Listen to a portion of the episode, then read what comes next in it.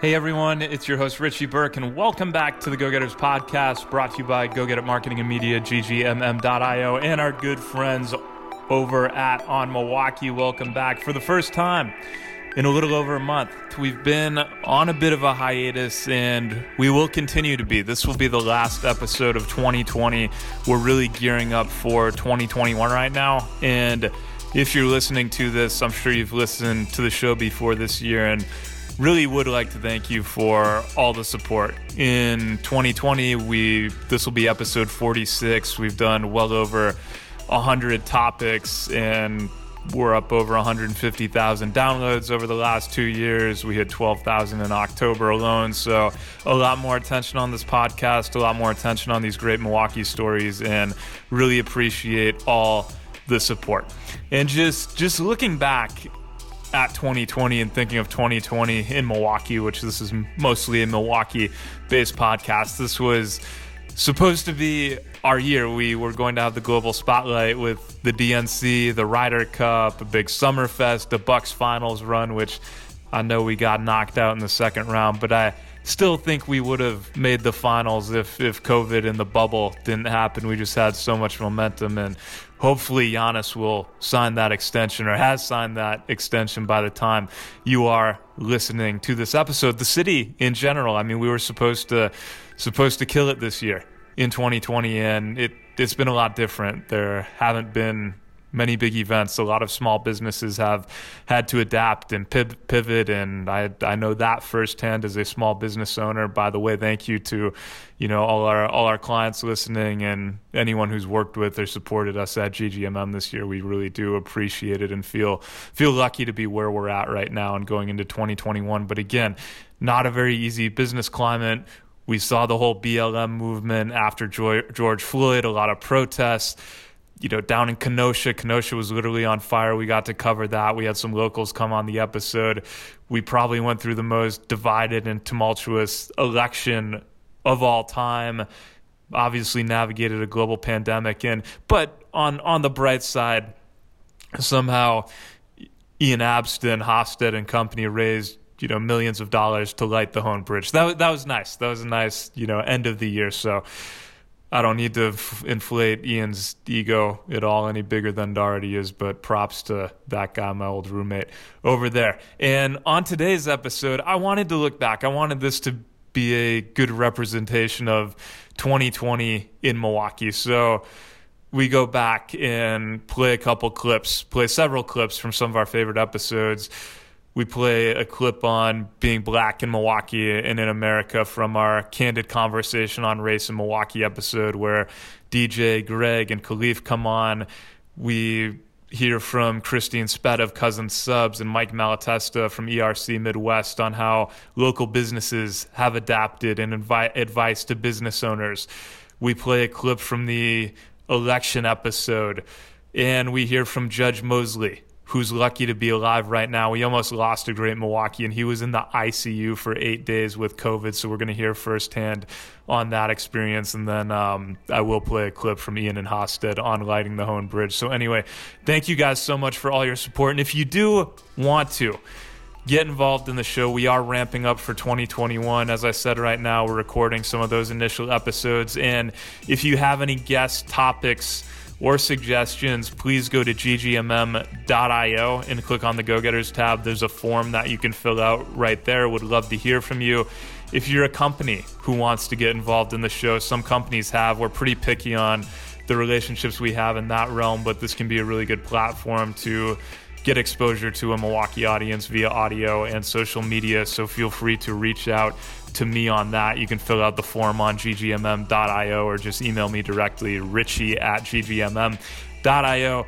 And if you are interested, we are currently giving away $1,600 worth of prizes, local business uh, gift cards, a Pod Playbook membership, and some awesome GGMM bottles. You can go to ggmm.io and click on the Go Getters tab to enter that. So thanks again for all your support. Looking forward to a big 2021 and enjoy this episode.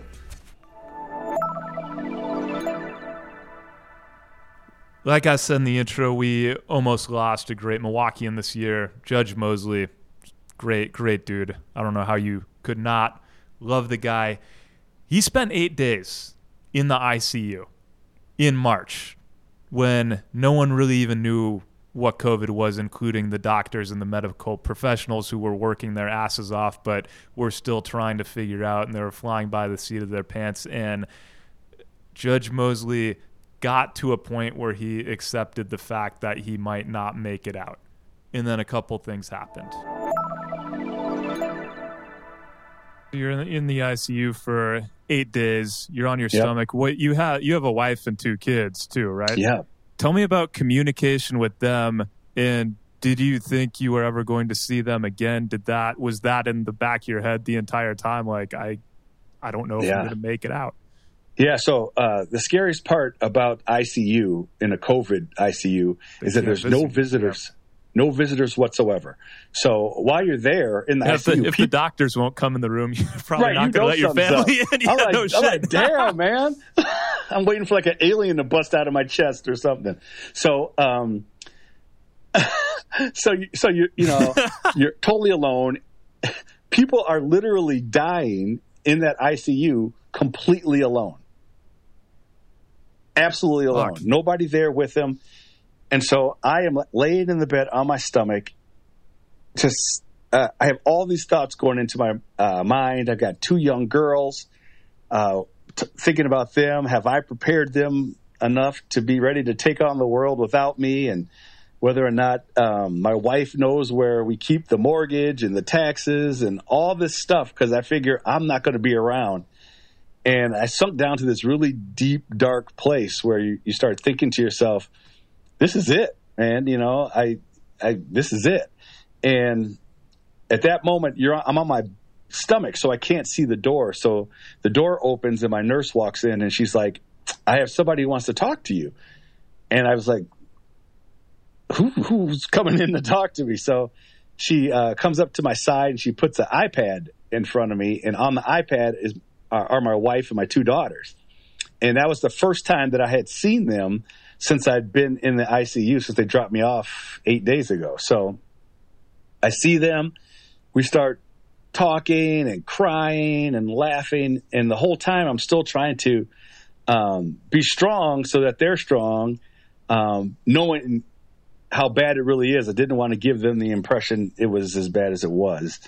Um, and then the, the nurse, after we did our conversation, which is about, I don't know, 15, 20 minutes, um, it allowed me to say goodbye without saying goodbye, if you know what I mean. And um, the nurse took the iPad and left, and I was sitting in the room again by myself, thinking, well, you know, I got a chance to talk to them. They got to see me. Um, so it made me feel a little bit better. I didn't feel like I was leaving them hanging, I should say. And so uh, I lay back down, and about a half an hour later, my nurse comes back into the room. She slides the chair next to me and she just grabs my hand. And as she's grabbing my hand, she um, she says, um, "You're not alone. Uh, I'm here with you. I will be here with you the entire night, and we're going to beat this thing together." And just her words, and just the fact that you know you're in this room, and people don't even want to come into the room.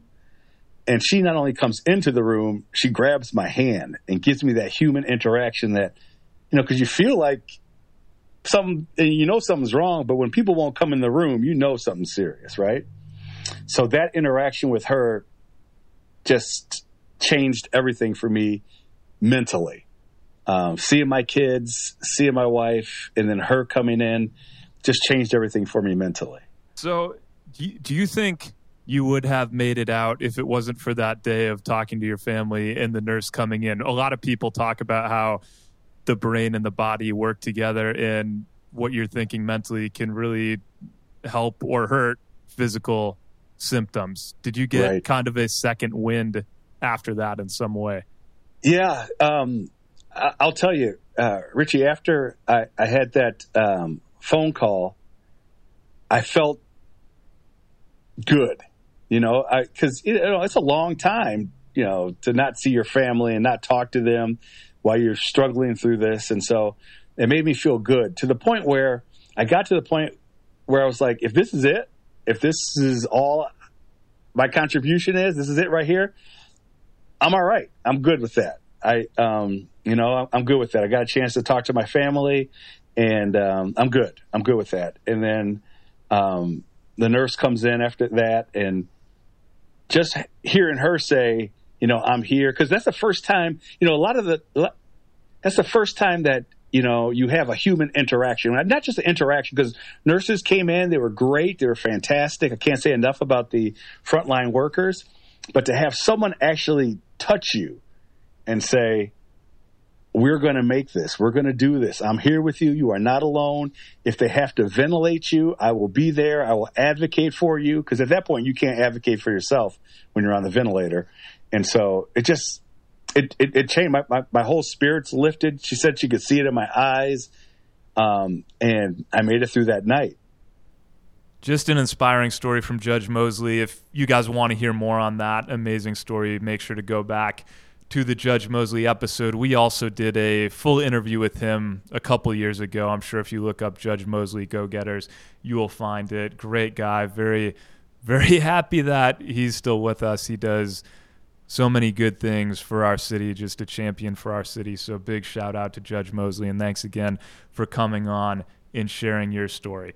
Now, now we're going to move on to businesses. So when COVID hit, businesses had to adapt I know this as a small business owner, just the anxiety that I felt, the uncertainty, the work we had to put in to, to pivot, to regroup, to move forward was something that none, none of us were expecting.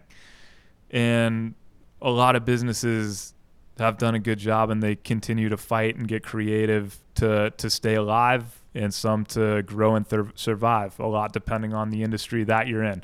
One of the cool things that we did this year was back in the April May timeframe, typically recorded on Friday afternoon. Selfishly, I use this as an excuse to have a couple of beers and talk to a bunch of people that I wasn't able to see in person. We interviewed well over 30 local leaders on a series of about five COVID based episodes.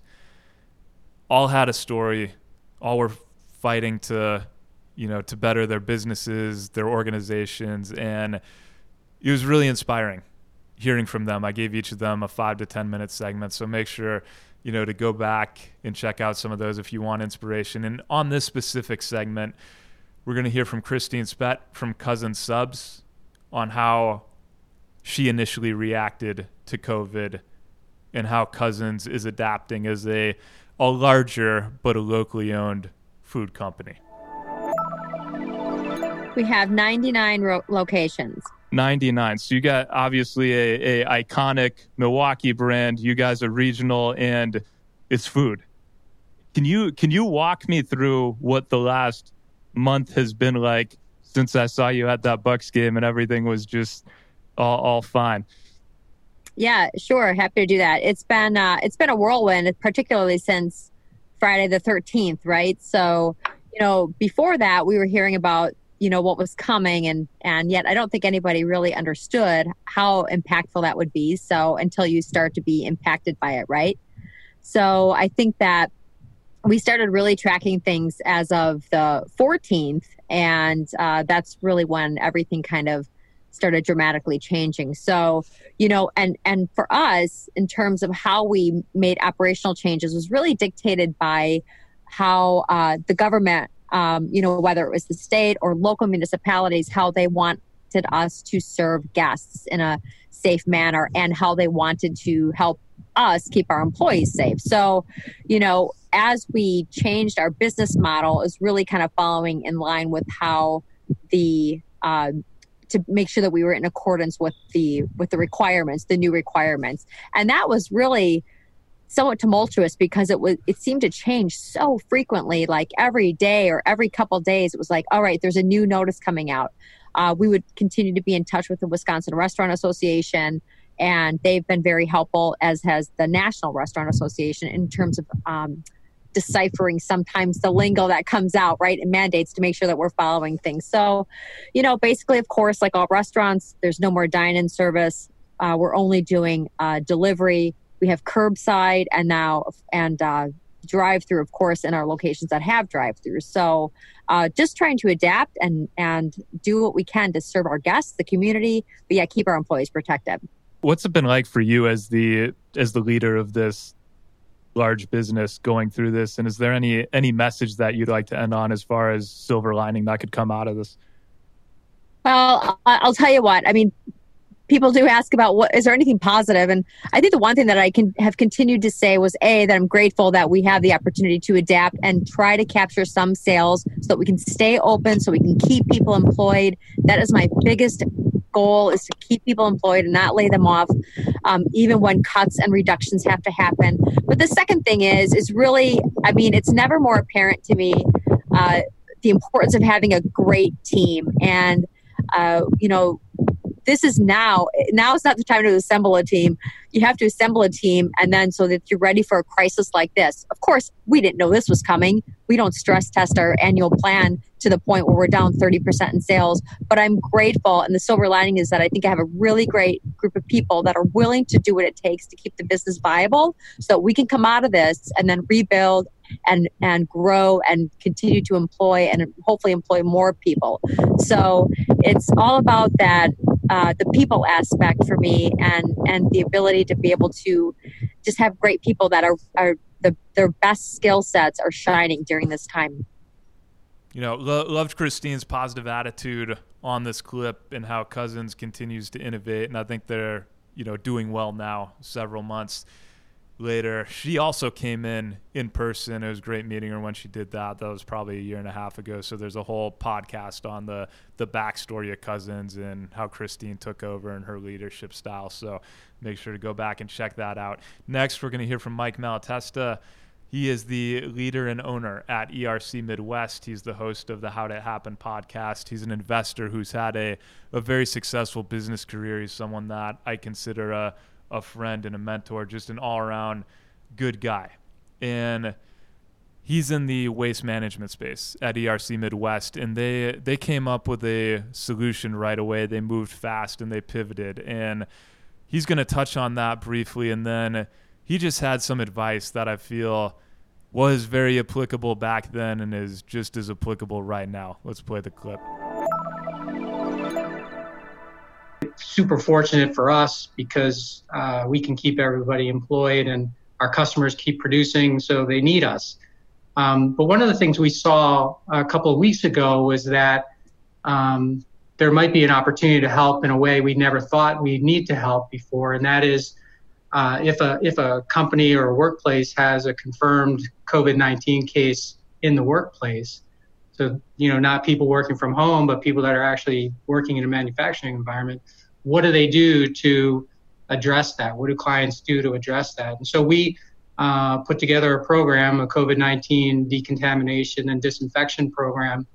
Um, that we started offering to our clients in, in the event that uh, that they need it, and that has been uh, quite a learning experience for us. But also, it's been great because we've been able to help uh, so far 10 or 12 companies in all different um, uh, facets of, of manufacturing um, with a really difficult problem that they didn't know how to solve. And we can go in there and we can provide complete disinfection uh, very quick, very affordable, and get them back up and running. Uh, and and and more most importantly, keep their employees safe and give them uh, peace of mind that it's okay to go back to work. Thanks to Mike Malatesta for coming on. I, I love how he said, usually, you know, when th- things are bad, they're never really as bad as they seem. And usually, sometimes when things are great, they're never really as great as they seem. But, you know, our mind goes in a certain area, and it's good to always keep in mind, no matter what you're going through, we'll get through this on the other end. So, love that message from Mike. Now, now we're going to transition over. You know, we all know what happened with the murder of George Floyd in the BLM movement that followed. And luckily, we got to cover this through several episodes on the Go Getters podcast. We had Alderman Khalif Rainey and Dave Mays on an episode, which was really cool. Khalif Rainey does a lot of good things for this city, and Dave Mays was an honor talking to him. He's the founder of The Source, which is, you know, the magazine that was considered the hip hop Bible in the 90s. He was one of the guys that really discovered Biggie and Puff and you know worked directly with all those guys. So it was cool hearing his story, talking about race race relations, hip hop hip hop's effect on everything, hip hop Milwaukee week. So it was cool to have them on. Also, Enrique Rodriguez, who most of you know as Meg, who helps run 889's backline program and managed IshDARR for a while, and the rapper Webster X came on and talked about the Black is Beautiful rides that they put together. And they were both very active during the protests, so we got to dive deep into that. Very thankful that those guys came on. And then right after Kenosha happened, I got to talk to Nicole Thompson from One Hope and my buddy Tiger. Justin Whitehead is his actual name. He's my college buddy. He looks just like Tiger Woods, so we call him Tiger.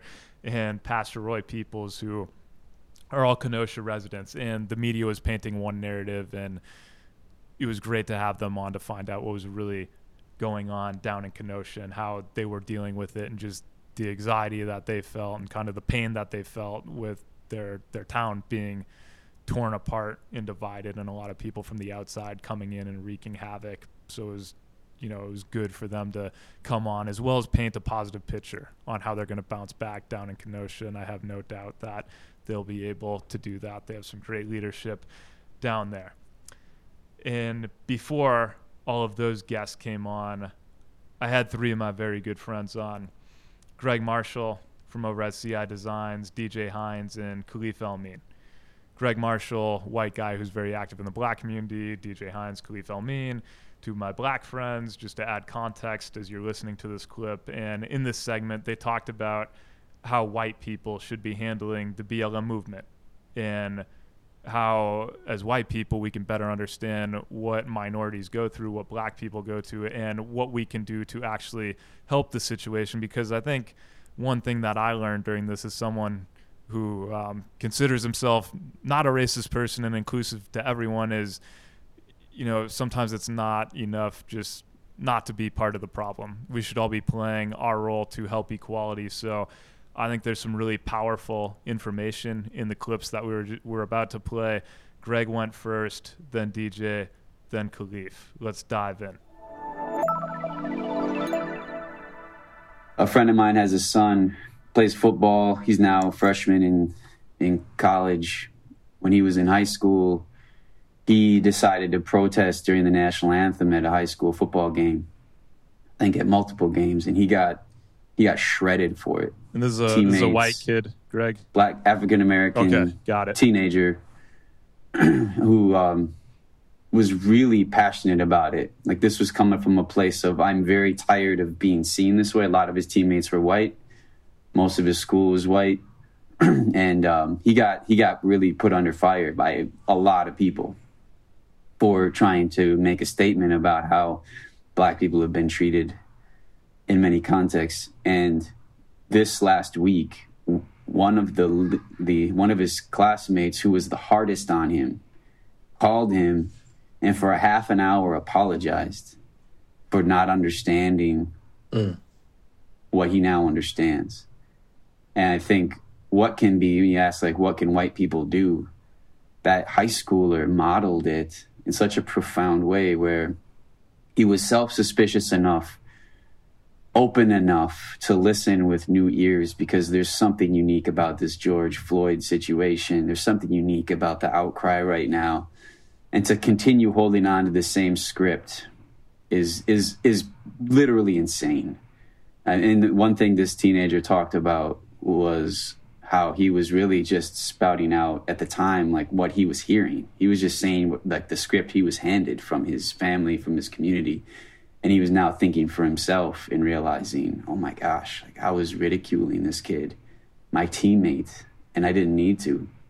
And I think there's a lot of opportunity there for us to listen in a new way and to let go of our scripts. And it's really simple empathy, it's emotional intelligence to be able to say, I'm going to listen to you and wear your story until it changes something in me and I'm going to resist the need to judge your story. I'm going to resist the need to explain it away. I'm going to resist the urge to explain to you why you shouldn't feel that way. That's a really strong point there. And I've gotten several calls um, from white people who are close to me, friends, asking the same question What is it that I can do? And what I'm sharing um, goes is very parallel to what Greg is saying, and I've I've kind of summed it up in two things. Um, I think it's very important that the white community has a level of genuine compassion and empathy for those who are being affected um, by the unjust system, and not a manufactured uh, sense of compassion and empathy. Because one, uh, a manufactured one, is only prompted when there is an uprising such as we're experiencing right now. But a genuine uh, heart of compassion and empathy, that's something that is practiced and rehearsed daily. It's real and it doesn't need to be, um, it doesn't, it doesn't need to be coached. You know, we, I think that if the white community has to be coached to show empathy and compassion, then it's limited in regards to what its abilities are, what it can do to really affect change. So that's the first thing I think is having that genuine level of compassion and empathy. And then secondly, I think everyone has to use what they have. I don't think anyone expects anyone to do anything outside of their ability. I don't think anyone expects anyone to do anything that they can't do. So use what you have. Like, for example, Richie, you're, you're using what you have. You have a platform, you have an outlet, which um, allows you to, to get messaging to people. You're using what you have. Um, some people are, you know, Fortune 500 CEOs. What is it that you have that you can use to positively affect the the situation that's taking place? Some people, all they have is their voice. And how is it that you can use your voice to help positively affect the situation? So I think those are the two things is have real true compassion and care for the people who are being affected. Because if you have that compassion and you have that care and it's really a heart thing and it's not something that's prompted, then it's going to change how how you operate and it's going to change how you communicate to other other white people three three E words came to came to my mind. So the first one is educate. The second one is emotional, uh, emotional emotional intelligence, and then the third is exposure. So the first one, educate. What white people can do right away is educate themselves, not on, and I'll, I'll, I'll keep force, you know, forcing the issue, not on the effects, but educate themselves on the cause of why people are protesting, why people are outraged, why people are doing what they're doing right now. Um, when when then when they're more when white people are more educated, then they can have a sense of empathy. They'll have that emotional intelligence. They'll know why. Then they'll they'll start to understand a little bit better. And then people like you know Richie, then you can use the next E word as exposure. You know, getting that message, getting that that that that that positive message out, and you know, just using the platforms and using quite frankly, using your privilege to help push, you know, the, the, the messaging that needs to be, that needs to be sent out because we're, as we can see, you know, we're just, we're focused on Milwaukee, but it's an outcry. Like people want to be heard. People are not being heard. People are not being um, helped. So it's like, all right, well, we tried all the letters of the alphabet. Like we're we're at Z now. What do what do we do? So now it's like, okay, we we're going to protest, we're going to, you know, uproar, we're going to riot, we're going to do this, that, and the third, uh, because we're not we're not seeing the results that we that we that we've seen, and, and it's been, you know, something that's ingrained, you know, on both on both ends of the spectrum for over 400 years. Um, so really, just educate, and then you know you can have that emotional intelligence, and then use that exposure. I do really want to thank DJ, Greg, and Khalif for coming on that episode, for being open, being very transparent. The episode was called A Candid Conversation on Race in Milwaukee, and that's exactly what it was. I got a lot of great feedback from that episode, and uh, again, I feel very lucky to have this platform to be able to put something like that out. Transitioning over, let's talk about the Hoan Bridge. So, after about four years of hard work, a lot of a lot of banging their heads against the wall, a lot of no's, a lot of kind of distraughtness and just just wondering where to go from here. Hey, can we really pull this off? And banging on a lot of doors. Ian and Hostad leading, this project and a lot of support from the community. And Greg Marshall, who you just heard on the last clip, and Lori Richard, um, those guys did a lot to help out as well. But they they raised nearly 2.5 million dollars and lit the bridge. This clip is just a culmination, about a three minute clip of sound bites from that episode. Let's dive into the Light the Hoan podcast with Ian Abston and Michael Hostad. Milwaukee had a skyline shot on ESPN, and it was on the time when NM was being built. There was a panoramic shot going across the skyline, U.S. Bank Tower, NM, et cetera, et cetera. And all of a sudden, when it ended the shot and it said, "Coming to you live from Milwaukee, Wisconsin," the end of that was the armpit of the city. It was the Hoan Bridge, which is at, at night is just darkness, and over the Harbor District, and there's nothing happening. So that was the everlasting shot that we were telling the rest of the world on primetime TV. This is Milwaukee, Wisconsin.